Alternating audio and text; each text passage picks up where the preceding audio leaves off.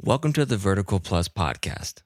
On this podcast, we give you all the ins and outs and behind the scenes of Vertical Church. We wanted to give you an opportunity to hear this past Sunday's teaching. If you've already heard it, you can skip straight to the discussion. See you on the other side. It's good to be back with you, Vertical Church, even if it is digitally. I'll have to tell you one of the most concerning parts about our new normal, over and above the financial uncertainty, has not being able to be around the people that I love so much.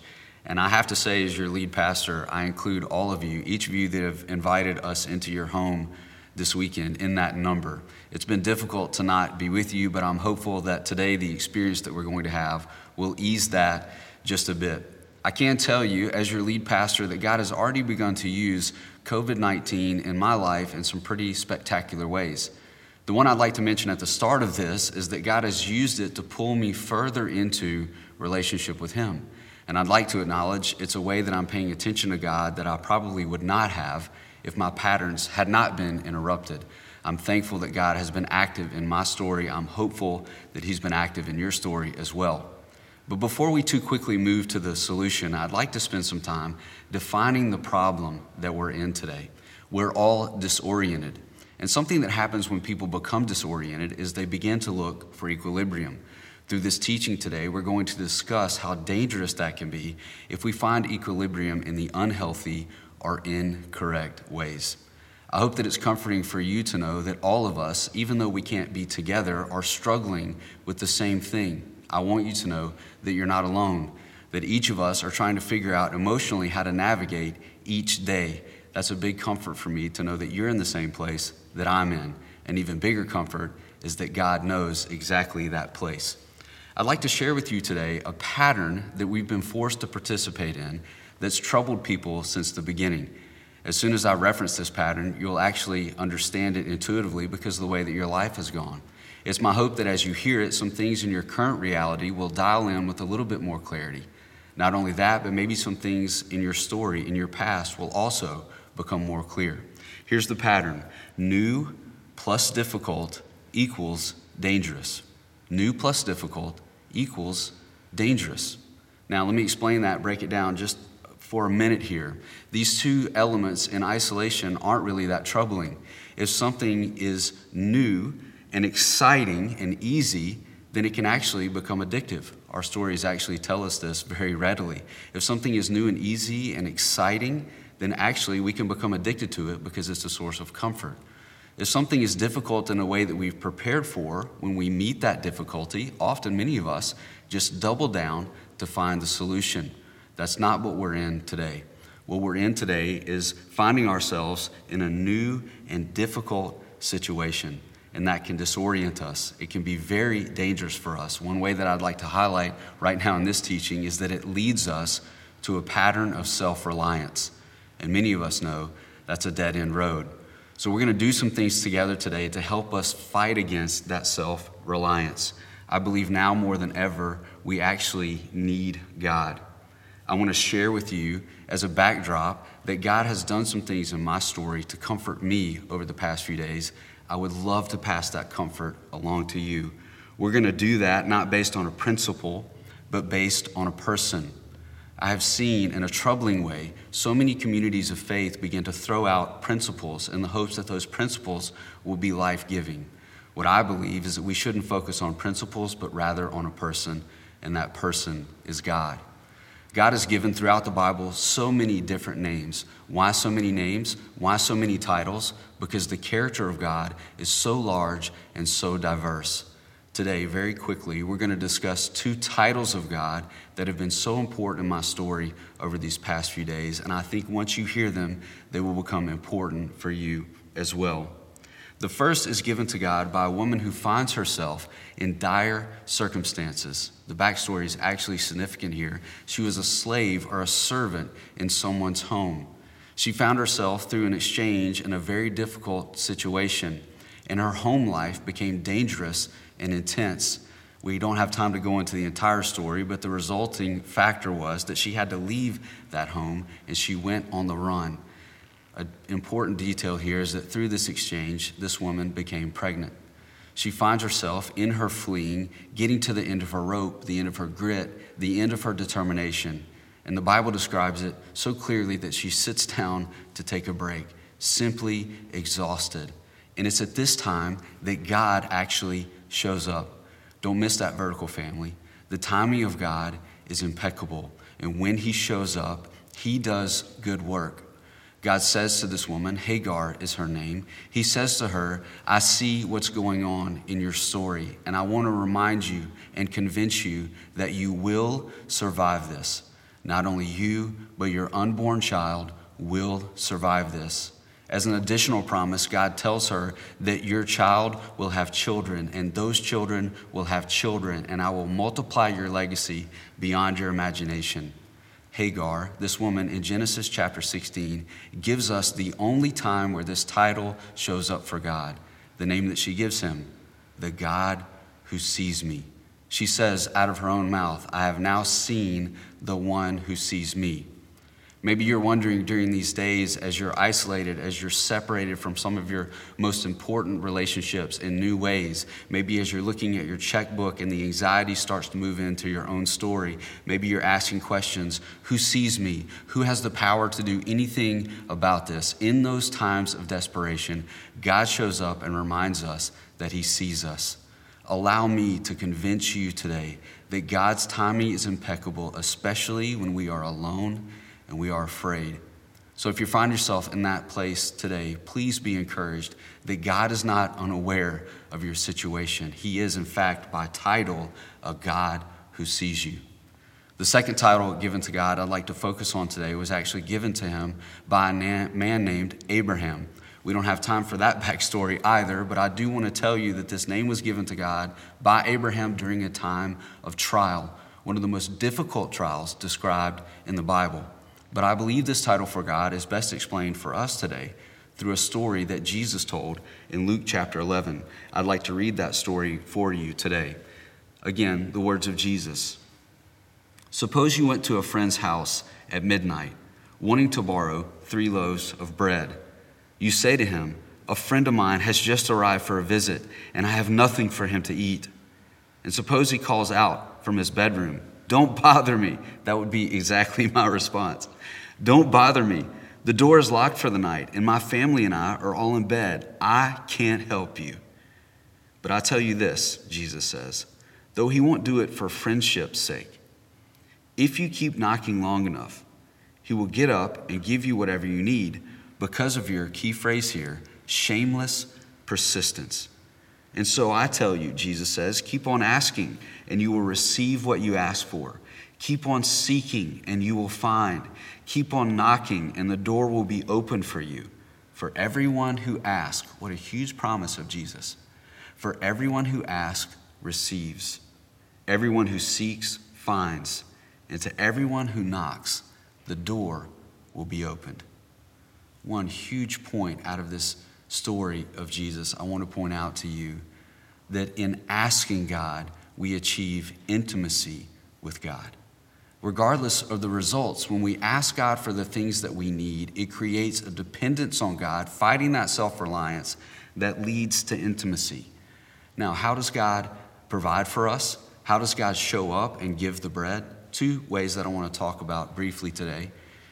God provides in so many more ways than this, but these are two that I want you to think about as we pace through this next unpredictable week. The first way that God often provides is supernaturally. If you are to talk to someone who is following God long enough, long enough, you will hear a story from them about God's supernatural provision. What do I mean by that? You will hear a story where they will say that the only way that something worked out is because the activity and the power of God. It's less talked about and even less believed, but I want to tell you today that that hasn't stopped God. God is still supernaturally providing for his kids. The second way, and maybe most importantly for us today to talk about, is communally. It happens for all of us when we get in dire circumstances like Hagar or this man at midnight. We look for relief from our fellow man. I want to give you a challenge if you're a Jesus follower watching this teaching. I want to challenge you to seize the moment to take the opportunity to give your neighbor some bread. If friendship won't motivate you, then maybe having the opportunity to talk with that friend about the God who provides. This is the name that Abraham gives God, and it's the name that Jesus had on his mind in telling the story in Luke chapter 11. God is the God who sees us, and God is the God who provides either supernaturally or communally. He is the God who sees us, and He is the God who provides. Why would it be important for us to talk about these two names today? What does this matter anyway for life after this teaching is over? This is the type of question that here in the vertical community we love to ask. And I'm going to take just the next few moments in this teaching for us to answer it together. There's no better way to answer it than in Psalm chapter 9. Let me read that for you. Those who know your name trust in you, O Lord, and you do not abandon those who search for you. This is a verse of strong promises. I want to quickly break it down into the way that it's given to us in two sections. The first big point here is that the more you know God, the more you trust God. Now, this has been true in my own story. It's true of all good things, really. The more that you know a good thing, the more you trust good things. I'm trying to convince you today, no matter where you find yourself, that God is a good thing. Maybe you're not in that place. Maybe you don't know God and you can't trust God. Let me stretch you in your belief just a little bit and give you a hint as to the goodness of God. I have now a new mental picture with which to view this verse I'm about to read in a moment as we scan a map daily, some of us hourly, to figure out how something is traveling across the world. Have that picture in your mind as I read this verse for you. He loves whatever is just and good, Psalm 33 5 reminds us.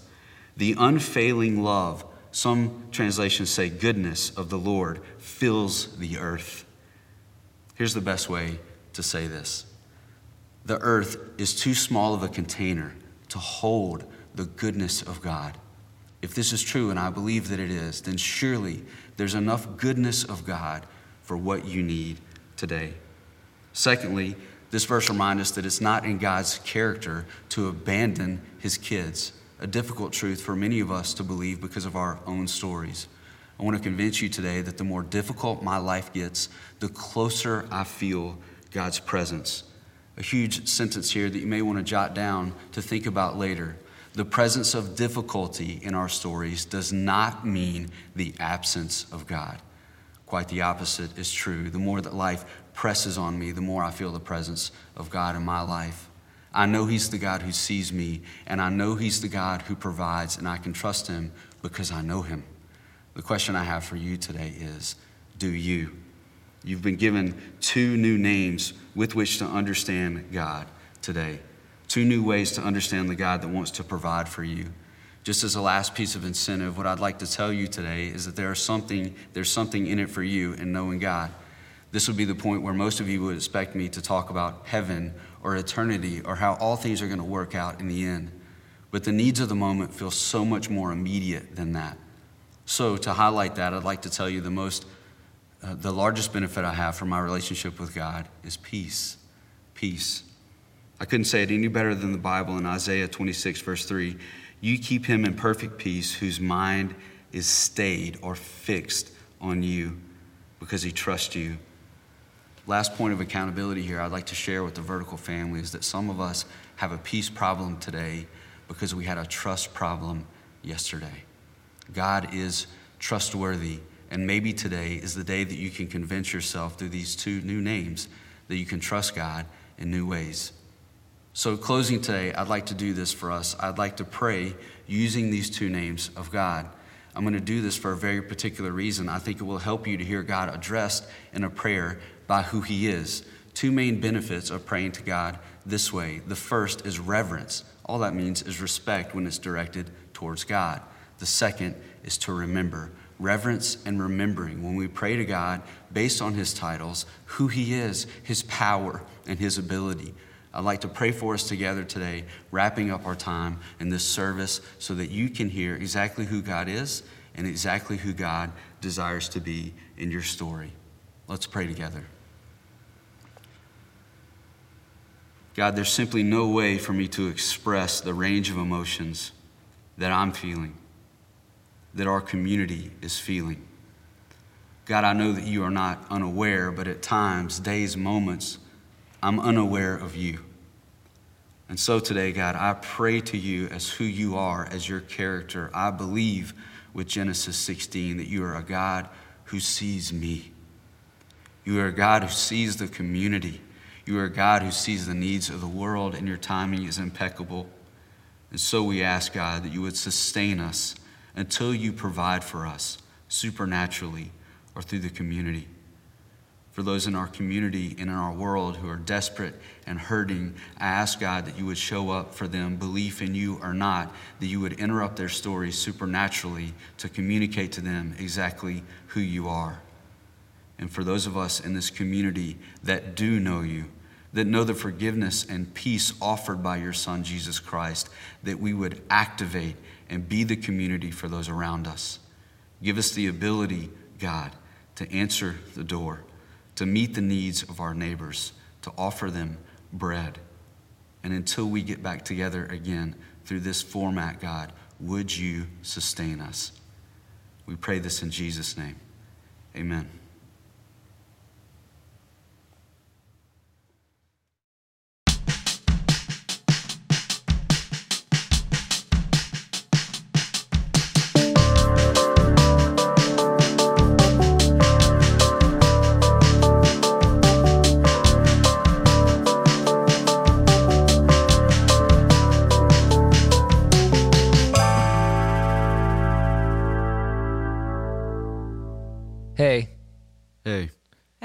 Hey. Hey, Chase.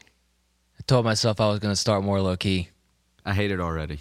Hey, welcome to the podcast. I hate that. That's not There you go. That was too loud. I'm about to leave the room. Wait, which one am I on? This one. S- somewhere someone just flew off their treadmill. Like, Maybe it was Tim. Nah, Tim's not on a treadmill. Tim's not on a treadmill. Look, little known fact about this uh, guy Tim that we know, but maybe nobody else does. This Mm. You guy can't miss can- him. I will say that. For a man of his size, uh, he can. His heart is so small. I can see Oh. Tim as having like light feet, you know, He being very can nimble. Well, yeah, he was a lineman. He had to have been a guard or something. Yeah, They no, no, quick. I think he was a tackle. Even Yeah. better. That stands Yeah, out. we should talk more about Tim for an hour. Who's Tim? Who's Tim? Hey, Define Tim. Tiny Tim. Uncle Scrooge. It's Christmas. Merry Christmas. Merry Christmas, Moving quick. all. Oh my god. Ben, you sent us a whole thing that we're talking about last night while we were uh, totally asleep already. Maybe So what this are we is talking something we should talk about. Is anyone else having trouble sleeping? Yes. Uh, a little bit. I don't know what's I'm not going rested. on, man. I'm a guy that can sleep anywhere at any time, and I feel like I'm sleepy all day, and then nighttime hits, and I'm like, bing, Let's do this. Hundred percent. wide awake. So, Yeah. yeah, the truth is, Austin asked me to send that out at I don't know 3 p.m. I was like, yeah, I'll He do that sure now. did. As I soon as we hang Slack. up, yeah, as soon as we hang up, I'll do I that. just feel said, like "I I, need an also agenda." asked for it. yeah, and you were like, I'm working on it. probably. Definitely. This is my new phrase uh, during the Rona. Uh, I say it all the time, and I rarely ever mean it. All right, I'm going to do that right now because I'm trying to convince myself. I knew when that, when I asked for it at three that you were not going to send it either. I was like, "Hey Ben, can we get an agenda?" You're like, "Oh yeah, yeah."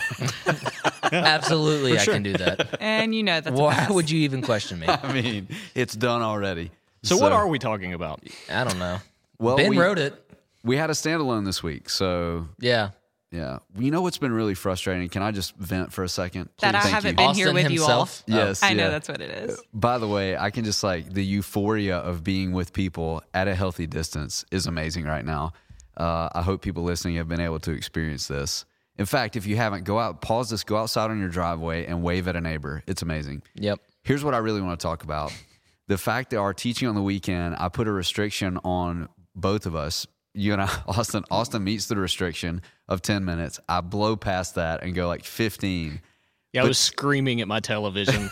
Still, though, it's so hard to communicate ideas, spiritual ideas, succinctly like that. So there's so much left on the left on the table this week. I that we- disagree. Jesus loves you. That's it. well, the best part of it is people are like, "Why is the teaching so short?" We're like, "We don't want this either." yeah, we right, promise. yeah, It's not for you. yeah, yeah.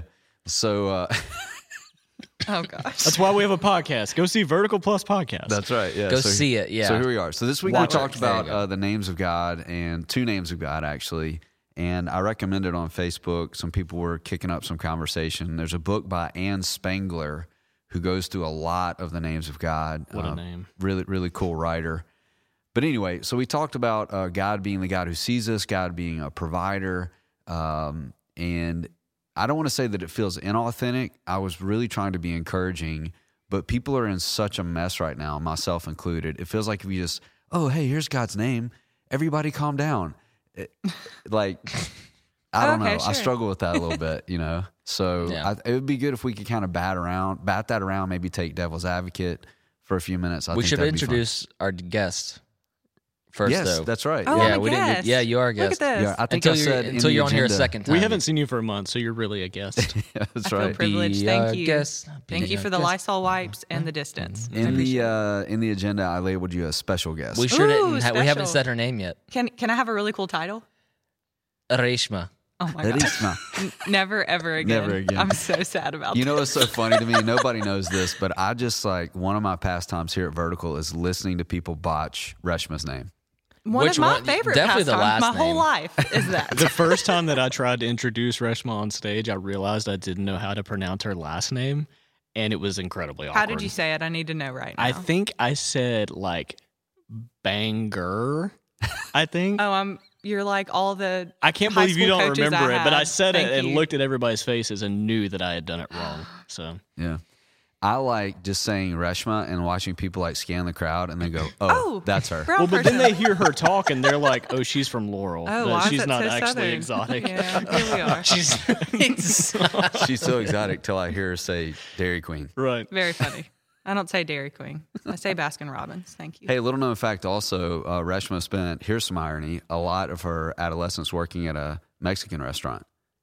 Why is this even Well, about that, to be a topic? that is even more confusing, though. Yeah, it's like, well, everybody that came through the door spoke Spanish to me, Yeah. and my four years of Spanish class did not pay off. Yeah. I will You say took that. four years of Spanish and Four. couldn't have a conversation. I was the Spanish club president. Uh, hola. that uh, just goes goes to show Sorry, you Dana how far Knight, looks if you're will take listening you. to this, you were an amazing teacher. apparently not. Yeah. Four year. He elected you as president. oh well.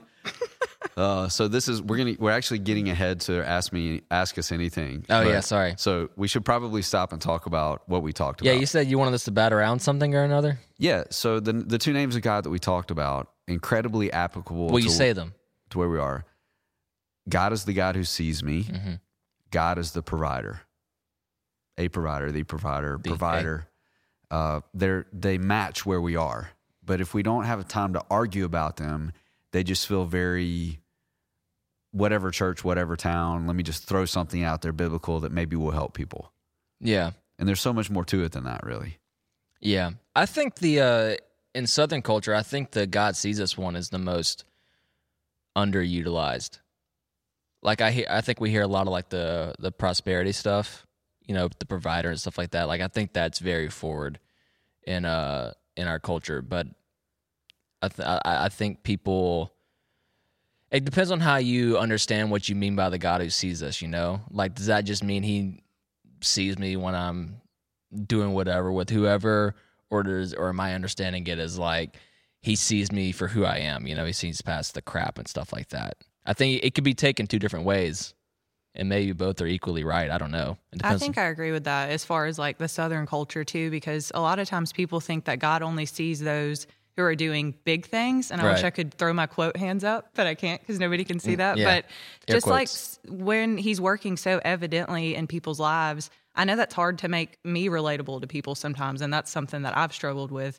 Just trying to like say, I am normal. I am crazy. There's things happening in my life every day that I wish you guys could see. But God still sees past that, like you were saying. Right. And he still continues to use me. So it's just pushing past those barriers for people, knowing that, like, in this time right now, it may not be a big miracle that's happening, but they're happening all around us. Well, plus p- uh, people also do the flip side. They take it super negative that like God is the shamer. You know, that's what they understand sees sees us as. He's like he's seeing me do all these things. You know, and like how could I ever have a relationship with someone who's seen me do all that stuff? You know. oh, for sure. I guess I think about it more um, from the standpoint of he sees me, like he is aware of what's going on, and so you know, for right now, maybe we're talking about it in terms of a pandemic, but also it's just when you're struggling, you know, whenever whenever things are going on, whenever bad stuff is happening, it's like you're you're not in this alone. You're not isolated. You aren't lifting up prayers and they're only hitting the ceiling and bouncing back. Right? He he is aware. He knows what's going on. I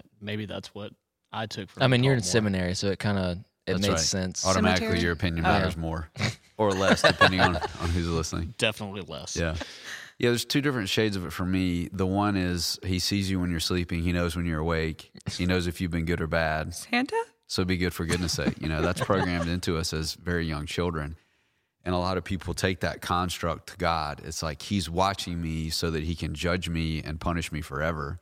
The other side of it, I think, that comes to mind for me is when you're involved with some sort of struggle and mentally you feel like you're all alone. We do this in culture today. Somebody across the room will be like, Hey, I see you. Like, I see you fighting that. I see you struggling. Like, I'm with you in this, even though it feels like I'm not in you with this uh, uh, not in this with you. Sorry, uh, that's something that happened. We're going to be talking about in a series coming up here pretty shortly. But yeah, the fact that God sees us really attacks our negative views of God. Yeah, I think also too, um, this is something that we we don't see a lot because there is a tendency to gloss over some Old Testament ideas just because they are hard, right? It's it's a harder thing to decipher when you're looking at it. But one thing that we see in the Old Testament a lot is these names being used in combination. So you'll see that name in combination with Jehovah, which means that he's a reactional God, right? And so not only does God see us, but he's reacting to what's going on in our life. You know, you're not doing this alone because he sees you and he has a stake in what's going on, right? Does that make sense? Hundred percent. I mean, if you let's talk about. Can I talk about the story of Hagar for just a second? Please. Yes. So uh, the exchange that I talked about on the video that we didn't have time for, the exchange was this: is that a husband and wife cannot produce an heir. So she's pulled in as a servant to sleep with the husband Right. and produce an heir. Which in this culture, as crazy as this, this is to say, in this culture was common practice. Like this was so important that an heir would be produced. So that part of it wasn't necessarily that odd. It's extremely odd for us if you dig into the story, the way that Hagar began to react after she became pregnant got her in a lot of trouble.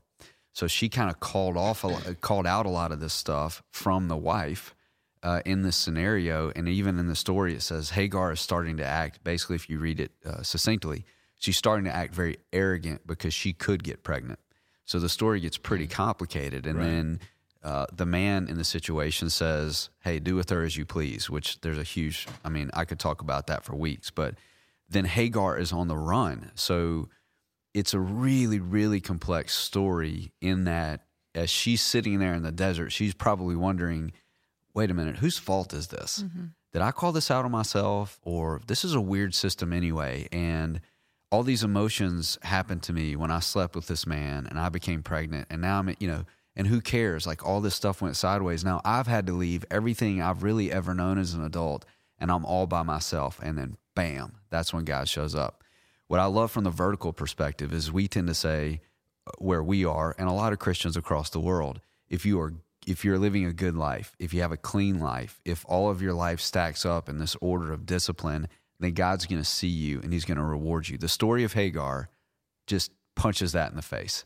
That's not how it goes. Hagar um, is the exact opposite, basically, of that and finds herself wondering who cares. And then that's when God shows up and says, I care. Not only do I care, but you're going to play a role to have uh, children that have children that have children, that this is really important what you're doing right now.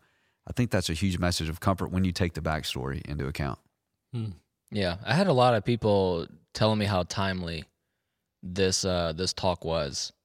I got uh, the same for thing, them. yeah. yeah, Yeah. which was awesome because like you, I mean, you wrote it pretty quick. Well, and given behind- the given the situation we were in, right? Right. behind Yeah. the scenes we weren't even going to do it it was a it was a series that we had pitched back in the fall and we had this kind of space in between week a standalone week and we were going somewhere else i i, I feel like ben and i in teaching meeting were talking about going somewhere Yeah, else and we- autopilot. right and we had come Not, back not that y'all were in autopilot. There was a series called Autopilot Yeah. that we were. Yeah. Which could there could there be anything less applicable right than autopilot? Autopilot right none now. of us are in autopilot right now we're all in a dip none of us are in autopilot That's right. Yeah. Um, but we came across the names of God and we were like, oh, wow. It was kind of a God moment in that we kind of halfway wrote this, not expecting to use it, maybe, and it ended up being super pertinent. I was just thankful that the graphic was able to come back because of knew how you'd be so Lord of the Rings that. it was. Chase's It's so cool. graphic of the whole.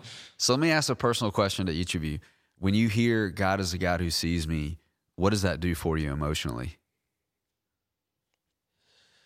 At Reshma. Oh, Is that my handle at Reshma? Yeah. Yeah. Um, for me, I know this time, and I shared this with the staff this past week, just like being isolated, having to find community within Zoom calls or FaceTime or whatever. It's just not the same. And as much as I'm not a hugger, everybody beware because it's about to happen as soon as we get back in the building. Um, I just like long for that. And then just knowing, like, in this time, it sounds so weird, but knowing that a God that sees me is just the same as me having friends that see me, hear me, know me, know that I'm struggling, can't physically be there for me, but are checking in and are playing that Jesus like role really for me, just with FaceTime calls or text messages or whatever that is. And just knowing that like that relationship is still there, it's still real, it's still raw. And that's the same thing as I feel with God in this moment because I don't physically have him. He isn't physically there with me, but knowing that like waking up, everything really will be okay because he has brought me out of the wilderness, as we can say, and he has brought me out of a lot of things. And in those times, I felt so alone and so isolated, even more so then as I do now. Right now, I actually feel pretty connected with people.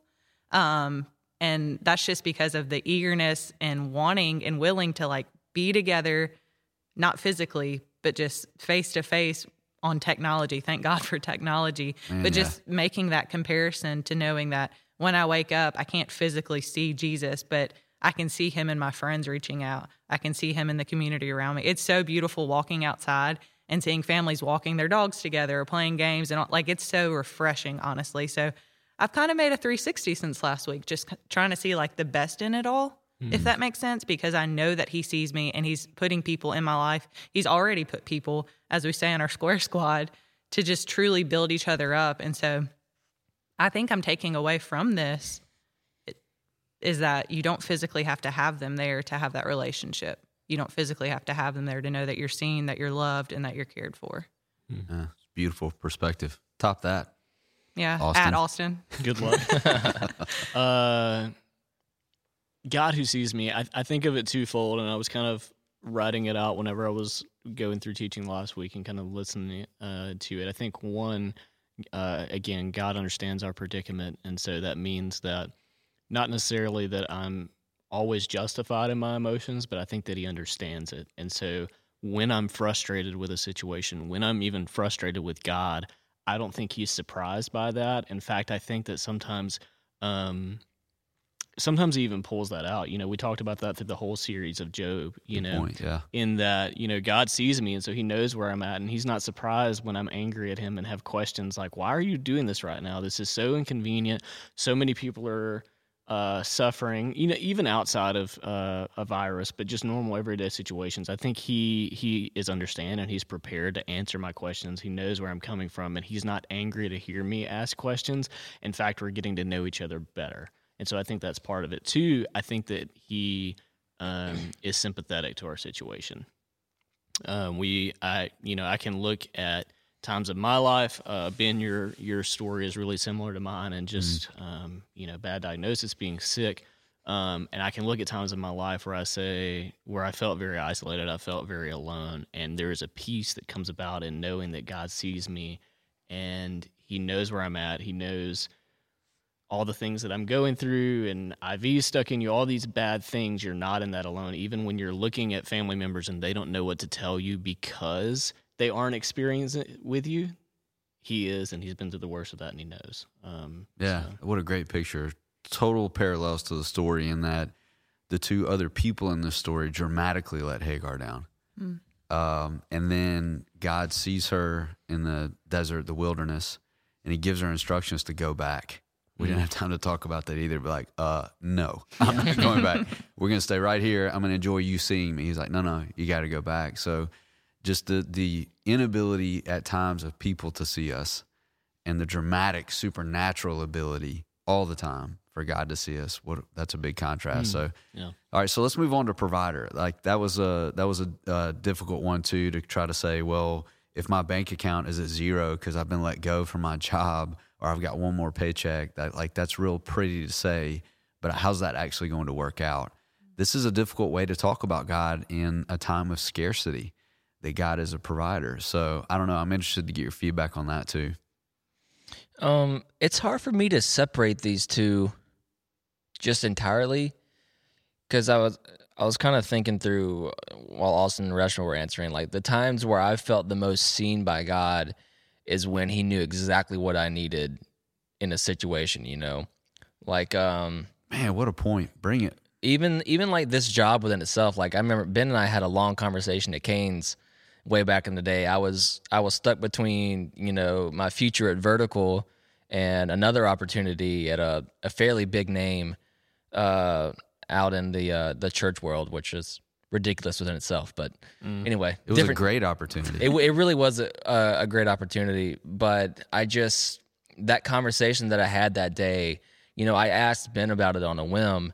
And suddenly we're talking for an hour at Canes, and it's just I've had the most clear direction I've had about this over the in a month. You know, um, even even like my marriage now, like I was I didn't realize how isolated and in like in a major dip I was before uh, I met my my wife, uh, but the transformation that happened because of that, you know, it, it it went hand in hand. You know, God knew exactly what I was struggling with, even though I wasn't seeing it, and He knew exactly the timing of like this dude's about to get married, and it's gonna fix a lot of this stuff, and I'm gonna use this this woman that he used to have nothing to do with back in the day to help reconcile a lot of that stuff there's just there's countless things on the list for me that kind of really bring these two together you know which is why i wanted to say that like the the provider thing is bigger than just the money side of things you know even though it mm-hmm. is important and god's capable we're not here to say that he's not but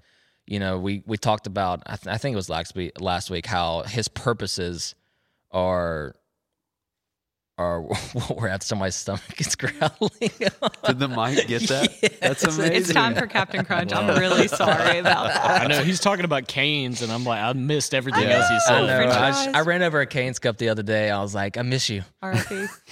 but uh, R.I.P. at Canes.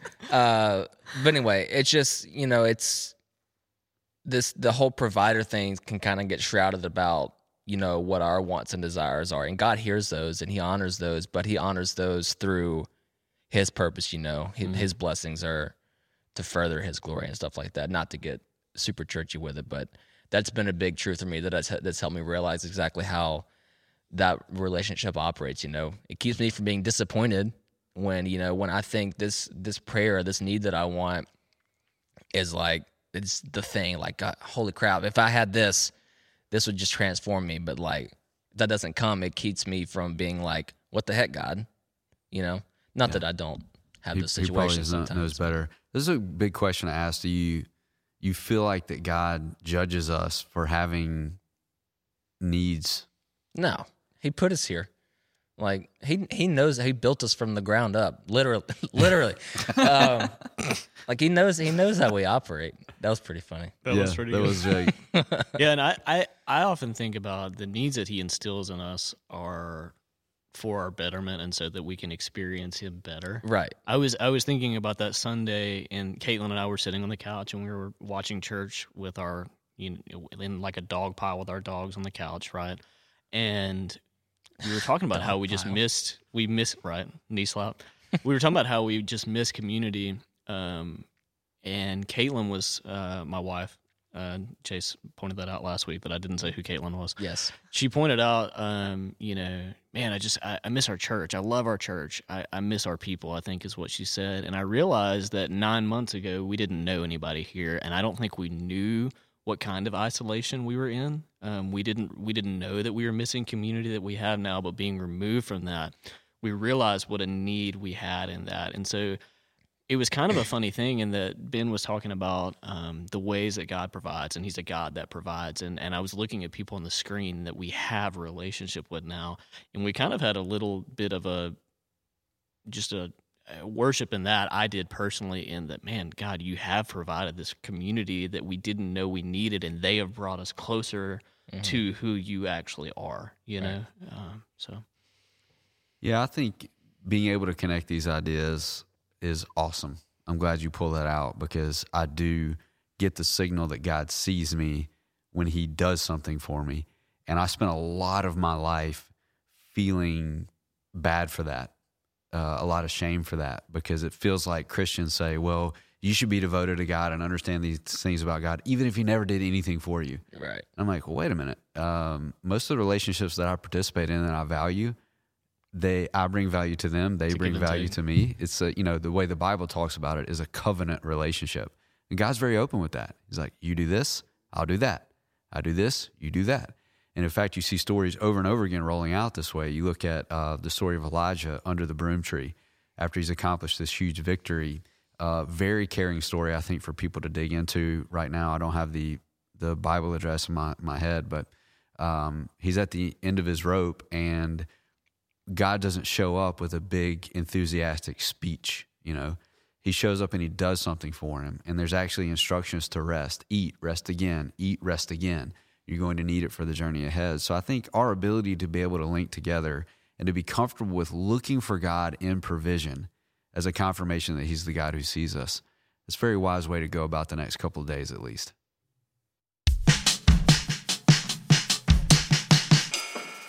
Austin, Hey, Chase. ask us anything. Ask us anything. We got another question in this week, and it's a doozy. Are you ready for it, Ben? A doozy. It's a dadgum doozy. It's a Chase would say. humdinger. of I a don't say doozy. dad gum. It's dead gum. Dead. I'm not dead. from What is Arkansas. D E A D gum. D- Dead gum. yeah, dead. It's a gum tree. A I dead I think it's gum. dad gum. I think it's dad gum. I think it's dead gum. Like your dad gum. I think it's dead gum. Which I say dad, but Surely Surely our daddy our listeners issues. will solve this. Good grief. Okay, we got a question. Oh, hold on. We should plug how you can ask us questions. If you want to ask a ask a ask, oh, that's like I was about to rap. Ask us a question. Plus at livevertical.tv. You can email us there. By us, I mean me.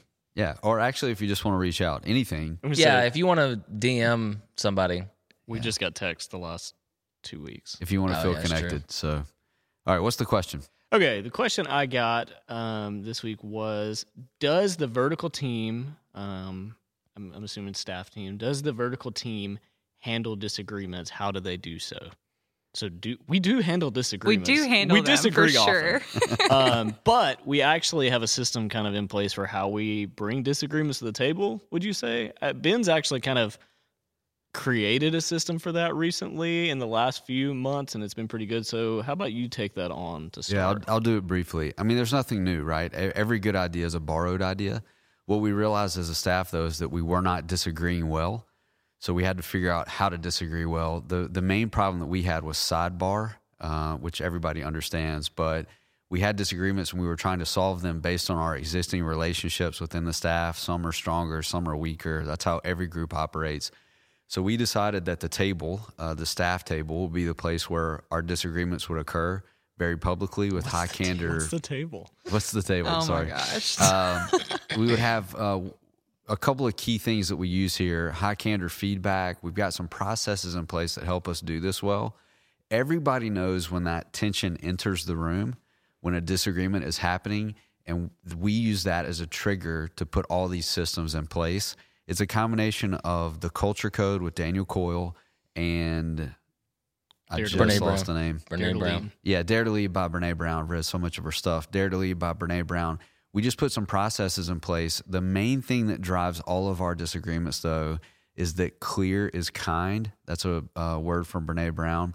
That clear is kind. So we have established as a staff, if we're disagreeing with each other, because we have a founded opinion, if we're disagreeing with each other, then we're being kind with each other, and everybody has value. That's from from Culture Code. So the the way that we handle disagreements now is very public, very public. Yeah, and there's a system in the, and I actually really like this. When we're all at the table, which we do weekly, we're going through uh, recent events. We're going through it's. We all know where we're going. Nobody's blindsided.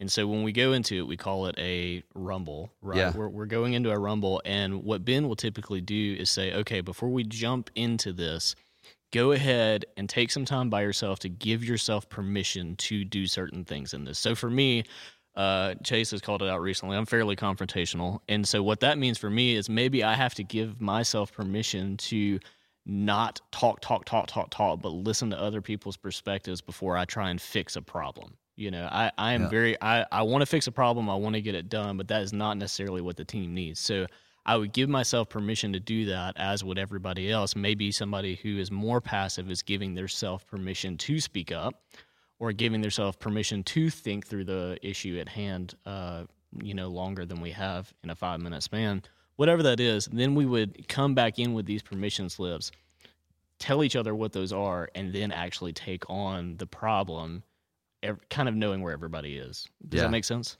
Absolutely. Hearing it described, you know, you have these terms that you put on things and it can feel a little hokey in the beginning. We actually struggled through that. Like, are we really going to pull out a Pirate post- meetings. yeah. Woohoo! Yeah. Pirate, there's a long backstory to pirate meetings. Look it up. Yeah. You Pirate can't. We that's what it. we do after we do after we have an event or something where people are in our building. We immediately afterwards get together and talk about everything that we saw that needs to be improved, uh, regardless of how it's going to impact somebody's feelings, because we've exercised trust with each other, and we're not going to stew on that. We're just going to try to learn from it and get back together in a few days and talk about it. Uh, we just had to put systems. Here's my thing when it comes to conflict: you have a system. It's probably just designed out of your lack of health and your insecurity. So we have replaced a system with a healthy system that is dependent upon trust and honesty.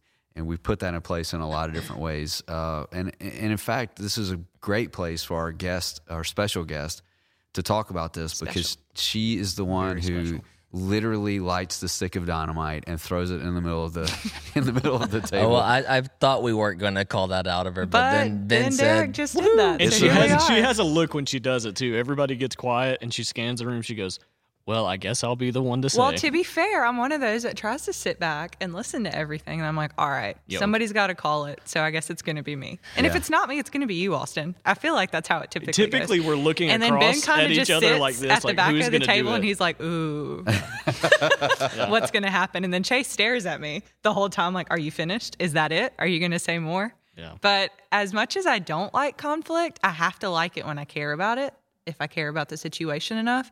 So I I do appreciate so much the healthy I guess restraints that we've put on it, but also the freedom to just share what you're feeling in the face of everybody so that there isn't the sidebar conversations happening or mm-hmm.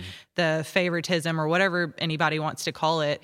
We just call it what it is, call it out. There there may be feelings hurt in the midst of it, but it's always because we're our favorite quote attacking the problem, not the person. Yeah. And so mm-hmm. just finding the healthy ground in that um, has been really helpful to me because for a while I got to an unhealthy place of just thinking stuff and not being able to say it because I was scared to hurt people's feelings and I didn't want to have that tension in the room. But then I would go back to my office and be like, well, why did they say that? Well, why did they do that? And it would just be the committee in your head that I won't t- share on the podcast. We all know what I'm talking about. That's right. The itty bitty Um, if you don't message me, I'll be glad to share it with you. um, but yeah, just being able to get it out there and have everybody's feedback come in because the way I'm looking at something may not be the way that everybody else around the table is. And that would make me feel a lot better to know one, I'm not crazy if I'm feeling a certain way, or two, to make me feel better about how I'm feeling so that we can work on it together as a team. It's been super helpful. And honestly, I feel like our team's at such a healthy spot. Well, we've that. also done the work to understand each other on a personality level as well.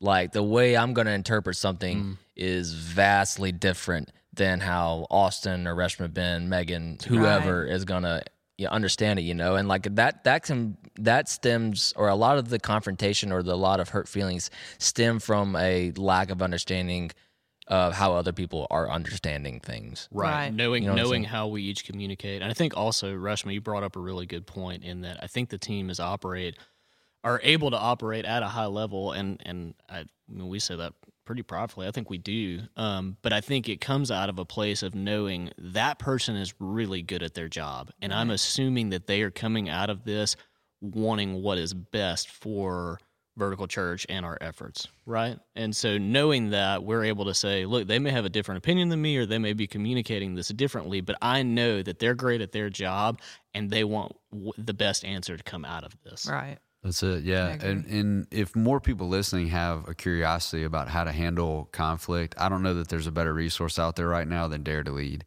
I would throw Daniel Coyle in there as well, but there's a lot of organizational stuff. But if, if you want to break it down to some stuff that people can try that we've tried that's worked for us, uh, I think it comes down to two things.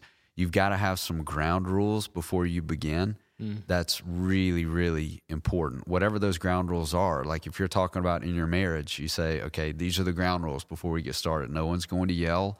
I'm not going to take an aggressive posture. Um, my wife always tells me your eyebrows are going up. You know, it's like I'm getting a signal here that you're really angry. So I have to I have to watch that. But so the ground rules are important, and then you have to do the most difficult thing, and that's to validate. You have to validate before the conflict occurs.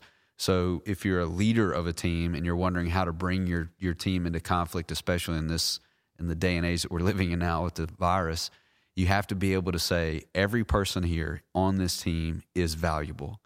No matter how this discussion goes, you will have a place here, and I'm thankful that you're here working that's you have no idea how far that will go because everybody as conflict increases starts to wonder when when's this gonna when am I gonna be the next person to go? It's just a fear that everyone has.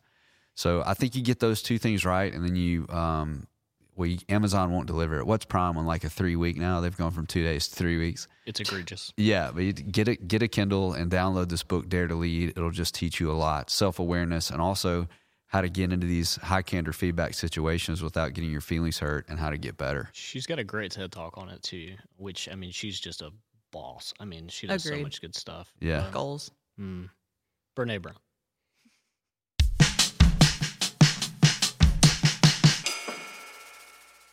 Hey, Ben, Hey, Chase. I want to recommend something to you. Hey, we have a segment for that. Thank goodness. Everybody, welcome to the recommends. Wow. Hey, at Austin, we can do this. yeah, we're also here. Thanks. By Yes. the way, I, it was pointed out to me uh, our first episode that we said thanks to Janice. I don't know that I clarified who Janice is. You didn't Jan- at all. Janice is my mother in law. Oh. So we have shared many Christmases in the days of yore together Really? to, to lead to this segment. Days of yore. So, I th- you know every every week I'm going to say thanks, Janice, and I really mean it. Thank you, Janice. Yeah. So anyway, continue with your segment. All right, here's the lay of the. Here's the rub, Roberts. I'm really not appreciative of all of these things. I'm just going to up the cringe factor in this segment. you gave me the producer role. this is what I'm producing. All right. So, what Janice has told us we're allowed to recommend to people is your want, your need, your where, your read. What this means is the four of us can utilize these four options. We can recommend things that we have, things that we think you might would want, things that we think you would probably need, things that you should probably wear, or things that you should be interested in reading. And we're confining this to quarantine, like as we're all quarantined. Sure, it's, It's understood as qual- as quarantine unless you qualify saying when quarantine is over. Or unless you're a jerk and you're not social distancing. Yeah, if Yeah, you're you one sh- of those guys. Yeah. Freaking Uh, which brings to light what I said last week about the beard trim. That's just what I wanted. I don't, you know, Yeah, you did it wrong. I did it wrong. so we're correcting that. Yeah, I'm sure. I'm sure my beard. Good. Okay, congratulations. Yeah, inner Oh applause. gosh, he clapped for Okay, himself. who's for everybody first? that didn't see that, he clapped for himself. How are we doing this? I think Austin should go first. Oh man. Okay. Well, I have decided not to uh, recommend a book this week because y'all made fun of me.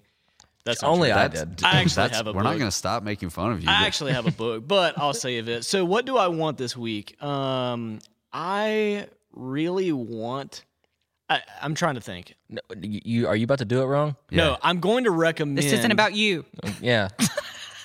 There it is. about- Conflict. Threw it in the table. All right, we're ending a rumble. Yeah, here we go. Let's. Uh, I let's give myself write- permission I to give skip this myself rumble. permission to do this correctly. Yay. Yes. Um, I'm gonna do it in an order that I actually know. What do I recommend? We'll go with a book. Um, I've started reading a book this week by Ezra Klein. Uh, he's a co-founder for Vox. He used to be a um, blogger for the Wall Street Journal, but the book that I'm reading by him right now is called "Why We're Polarized."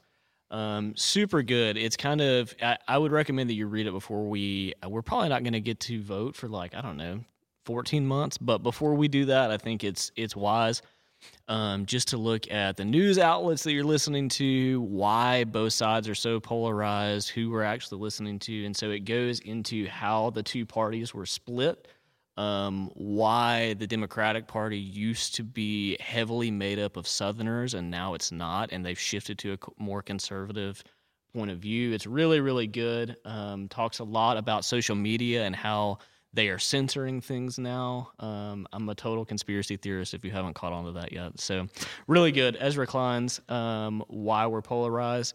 Pause. you- pause. How is this guy friends with us? He's so- like I don't know the world like the intellect and the the things that interest you. It's crazy. You say that now. We're gonna hang this uh, podcast up. Do you hang up a podcast? No. We're gonna hang this. we're gonna hang this podcast up. You're gonna I be said like, about freaking intellect." nerd. Uh, Never mind. Let's keep it going. You're doing great, sweetie. recommend. What should we wear? Uh, I don't actually have anything for this, so I recommend you wear a smile because it's positive. Oh, my yeah. gosh. He went with it. He did it. It's good stuff. Uh, what do you need? I re- if you, I recommend that you need Tiger King in your life. If you Oh have not gosh. watched Netflix, Every day this guy's asking me. I've been "Have you watched texting everybody on staff. Have you okay, watched does an Tiger animal King? die? I need to know that before I watch it. I'm not spoiling. I'm not Just tell me if anything. the animal dies. I think a person dies. Oh, I can handle that. I Part can't of handle my animal soul dying. will die if you don't all watch this show. It's the best thing that's happened in quarantine, and I've already watched it a second time. Where do we find it on, on the Netflix? On it's the on the Netflix. Netflix. On I will Netflix. give you my account information if you don't have. Not on the Netflix. podcast. That's illegal. It's so He didn't good. mean that. Life Illegal. changing. This guy, Joe Exotic, is by far the most interesting person. I've already started like working out a script for us to make Joe Exotic part of a series for 2021 for us to teach from stage. It's so good.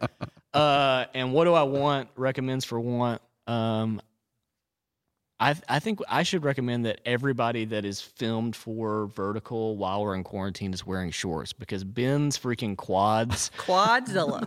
quads of the gods. I mean, him teaching in shorts was a bold move, but I, I like it. So I'm gonna move it on. How about Reshma? You got some recommends?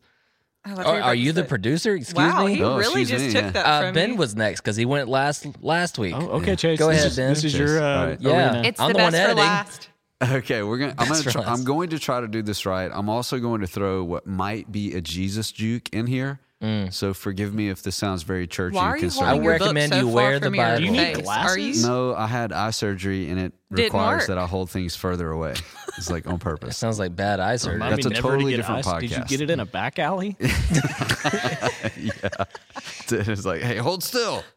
Um, okay, so the the wear. This is going to be, and I'm I'm beating Reshma to the punch here. I I'm going to recommend that you wear Birkenkrocks because they are amazing. They are the best. I'm telling you, like I'm if, so glad that everybody's on board with this. if you're Can't all Crocs be Birkenkrocks I'm though? not on board. With no, have No. you seen actual Crocs? N- no, they look great. But They you have can holes put, in them. Yeah, You they're- have a pair, They're I know. breathable. No, I used to. That don't anymore. They smelled bad. Well, Well, He got Birkenstocks will not he smell got bad married 'cause they're made him open. throw them away. so I, I'm a Chaco person because I grew up in Northeast Jackson, and it's an unfortunate side effect. I'm a Chaco person, and I was okay, living in a that's van. true. So Yeah. In India. I just wear them better than you because I'm from Northeast Jackson. but uh, that's how that works. But I've transferred over to Birkenkrocks, especially in the quarantine, because they're such an easy on, easy off. you can wear socks with them. yeah, you can wear socks with them, and they feel oddly like you're doing something good for yourself because surely germs can't stick to that. I know it isn't true, but it, it, it feels that way. I would argue that. Yeah, it definitely feels that way. I don't often wear them socks. I'll tell you what I do is take them off my children's feet and beat them with them because out of the 99 pairs of shoes they have at the door, they're in my Birkenkrocks. So, but anyway, I'm going to recommend those. I'm sure they're a pretty easy find. That's impressive because Owen, like, if I was going to ask somebody about shoes or sneakers, it would probably be Owen. So the fact that he's in your uh, old man Birkenkrocks. Well, no, he'd never admit it. He, I'm saying he he puts them on to like take the trash out. I'm like, come on, kid. You know, I don't know. I'm regretting this parent thing all around right now. But so the Birkenkrocks, that's where I am. The the need and read. Okay, I'm just telling you what I'm jumping into right now. These guys are becoming two of my favorite people on planet Earth. The guys at the Bible Project, incredible. They Just are- the way they that are they really good. produce stuff, the how creative they are. I What's mean, the nerdy sounding one's name? The one Uh, that's the narrator? Tim? Tim. That dude's so smart. Is that the Tim we were talking about earlier? No, Uh, no. Def- I different wish that Tim went here. I would trade our Tim for that Tim. Oh, man. So sad. Uh, yeah, this Tim is. I, I would make a proposal that he's probably the smartest biblical scholar alive right now. Hmm. People mistake that because they're releasing cartoons, basically. But this guy's knowledge, and I, I'm saying this because they've released like this whole classroom setting. Mm-hmm. they're so innovative, and you can tell that. I think his name's Tim, right? Yeah, Tim. yeah, yeah. He is sitting on so much biblical knowledge right now. It's it's unbelievable. Yeah, and you see people kind of try and undermine it because it seems a little juvenile with the cartoons and stuff, but that guy is. They just don't get it. Oh, He that is guy's so like, smart. come at Why me, are people hating on the cartoons? That's what gets to me. come at me, yeah, bro. it's the best He's- part of the whole project. yeah, so I'm gonna, I'm going to recommend that because you can go back and forth, being like, oh my gosh, I'm tired of reading and studying and whatever. Let me just watch something, and that's that's produced really really well. So in fact, I'm currently trying to figure out how to incorporate those guys into what we do here on a regular basis. Crazy good. Hey, ultra behind the scenes. Way to go. Yeah, you're welcome. cut. Did I do that right? Yeah, I think so. You didn't do all four, did you? Can I we clap quit for me. I think he for combined, combined it to Yeah. act like he did both, but he didn't. Oh, yeah, that's fine. I did. I did the two. I, what I left out was the want. You know, because all I want is Jesus. oh my You're welcome. gosh. All right, You- restaurant. I want to go so we can fast You forward So past this Ben and you can be can last. be done. Okay, perfect. All right, so I don't have all four. Uh, Rarely will I have a read for you guys Slacker. I'll just be behind Ben and Austin on whatever they're taking in. So I said last week, and Austin blew through it this week, but wants include your entertainment. So sticking with the formula that the producer set on the first episode, Sorry, also known as precedent, uh, I'm recommending that you watch a Netflix series or show called uh, Dirty Money. Now, granted, I've only watched one episode, and it's the very first episode. Only you would have the guts to recommend. Please let us know how that goes by next week. The thing is, I'm not going to tell you anything about this first episode. Are there tigers? No, I'm it's, out. it has nothing to do with anything kind Austin's tiger. into.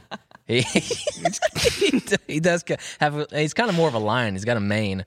Um, He's orange. he is okay. You're kind of spoiling it. Sorry. The first episode is about someone shocking, and it's it's nuts.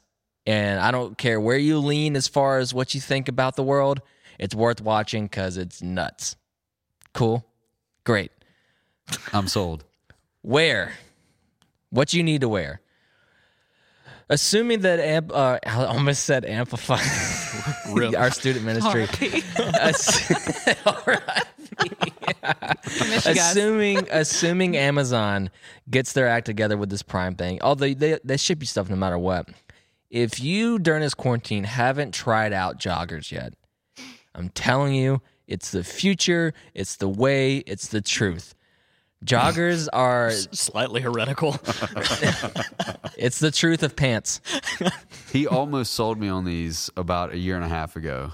Yeah. I was taking a trip, and you're like, you have to try joggers on this trip, and I almost bought a pair. And then he didn't. And then I just feel like I'm the kind of guy. It's the same way you feel about Iron Rangers. It's the way I feel about It's joggers. like you're trying too hard. Yeah, I'm like, uh, No, I don't feel like I'm trying too hard in Iron Rangers. I just don't think I had the physique to make them look like they're supposed to look. same. What is same. an Iron Ranger? It's a uh, boot. Red Wings Oh, okay, boots. gotcha. Red Wing boots, yeah. They're I awesome. feel like if I wear joggers, they they have kind of the elastic, although it's more disguised on the bottom. I, I don't know. I'll just feel like I'm at fat camp. Can I be just square about that? like, hey, I, I can't fit in Only regular if you pants. get that heather gray. Is it like a bad memory? What, where is that? That's that's very acute. Yeah, oh man. it's an acute emotion. We don't have time for that story. If anybody can champion joggers, it's definitely Chase because I've probably known him for 200 days of my life now, and uh, maybe maybe 250. More, more. It's been over a year. I've never seen you not in joggers. I don't think. And when he wears jeans, it's the weirdest thing. You're like, what's happening? People today? get asked Where if I'm you going? interviewing somewhere Yeah. else besides vertical. If, I you put have on the sure. pair of okay, but the one time I've seen you in jeans, you also had on a button-down shirt, and we Yeah. were like, "Chase is gone. We You have no digital content." Yeah. We have no digital content. yeah, That's all I had. I just had two. my hat's off to you, sir. Good stuff. Thank you. you didn't wear a hat today. Wait, is I it haven't- Reshma's turn? Can she go now? yeah, Yeah. Wow. Here I am. Special special guest. I didn't Yes. pass Reminding the that baton. to everybody. What? I didn't pass the baton. There it is. Nice catch. She did not catch the baton. Actually. All right, Well, go. I don't have the joggers, and Benjamin Derrick stole my wear of the Birkenkrocks. I knew it. nice. But you guys can't wear leggings. And so for Oh, the ladies, beg to. Who Says. says? Please God, don't wear leggings. Stick to the joggers if you're going. To. Tune in. Sunday for uh, church and see if I'm in leggings. You know, the first like week of this quarantine, I tried to be ambitious. I'm not going to lie to you, and like Dress up. dress up to like Yeah, make my I got mind over that think real that fast. I'm But honestly, I don't really dress up anyways. So I don't know where that came from. Yeah. My mind was like, you don't do this. That's so probably why you what were do sad. think? Yeah. Why am so I now that I'm back in leggings and a t-shirt, it's the best thing. So yeah, leggings are, are my go-to. Guys, please don't do that. If you do, put shorts over it. Because From Lululemon. No, no, no. Don't even do that. The All right, guys that wear the shorts over happen. the leggings, I can't handle But it. yes, I do love the Lulu, and it is worth the money. The Lulu. The, The Lulu. Lulu. The Lulu. The That sounds like the. That sounds like their ad. Welcome to. No, it I better get some royalties for this. It sounds like the next stage of the Rona. Oh my gosh, the You got the Lulu, Rona? No, I have the Lulu. Whatever. I knew I would get hated on for that. Anybody listening that wears it knows that it's. They literally have a brand that's called Butter, and Oh, like it feels ugh. like butter on your skin. I Okay. hate that. Yuck. All right, You we're gonna move past that because I knew I was gonna get Back judged. again. Let's go into something else. Um, okay, a read. Mine isn't as conspiracy driven as Austin's, though I am also a fellow conspiracy. It's not a conspiracy. I, the media I do is love polarized. conspiracy theories. I love to read about them. I just can't think about it too long.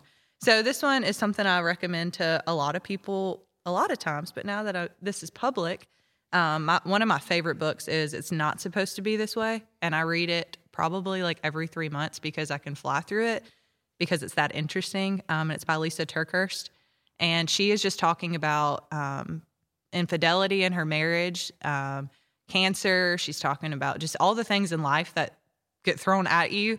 And I think what better time right now than to read a book like that, just talking about being able to, she calls it bringing it to the well, going to the well. So bringing all of your worries.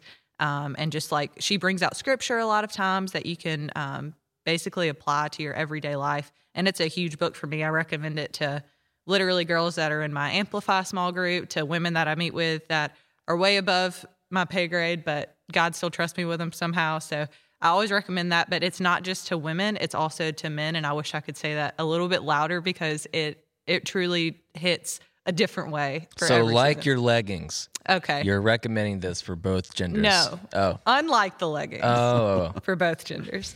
um, let's see. A need. I, I think I'm struggling on the need and the want. A need for me right now is a project. Like I've had to wrap my mind around a project. Don't do this thing wrong. Yeah. I'm not. Okay. But I'm saying She's recommending Recommend that a someone project. adopt Chase, a project. Yeah. I would like for other people to pick up projects that maybe they put aside. Things what if that they I'm used my to own do. project? you are a project. Oh my gosh. My Most wife- people would I'm agree with that. Austin. Yeah. but just finding a project that maybe it is around the house that you've been putting it off and um, you know you've been too busy things like that painting just different things um, i think is a big need and then a want for me right now and i feel like everybody would agree with this Mm. More Captain Crunch. well 100% more a Captain child. crunch I would just bought recommend my a second child. family size food like getting creative in the kitchen i know that's weird but like I've always wanted to be better in the kitchen, and I feel like that's a lot of people. I see it all like throughout social media. People are just finding different recipes and like Oh. wanting to be better at something that they didn't have time to be better at. If that makes sense. I thought you were recommending get creative, like eat that thing that's in the back of your pantry that you've been afraid of. you That'd know, I'm not afraid of food. I'll Yeah. eat it all. Brown chicken. So you're recommending that people should get creative with their dishes. Advance their culinary skills. yes, Yeah. Nice. I like that. That's what we've been doing. In I've gotten real ways. good at stir fry. That's fry. true. I saw some bell stuffed bell peppers that Chase did last Oh, night. they Uh, Rachel, so Rachel good. did them. My Oh, wife did did. Wait, Yeah. were those in a in a That's air fryer wife. by chance? No, we did those in the oven. Dang. They look phenomenal. I'll tell you what I've been uh, craving lately is chocolate chip cookies that your wife makes.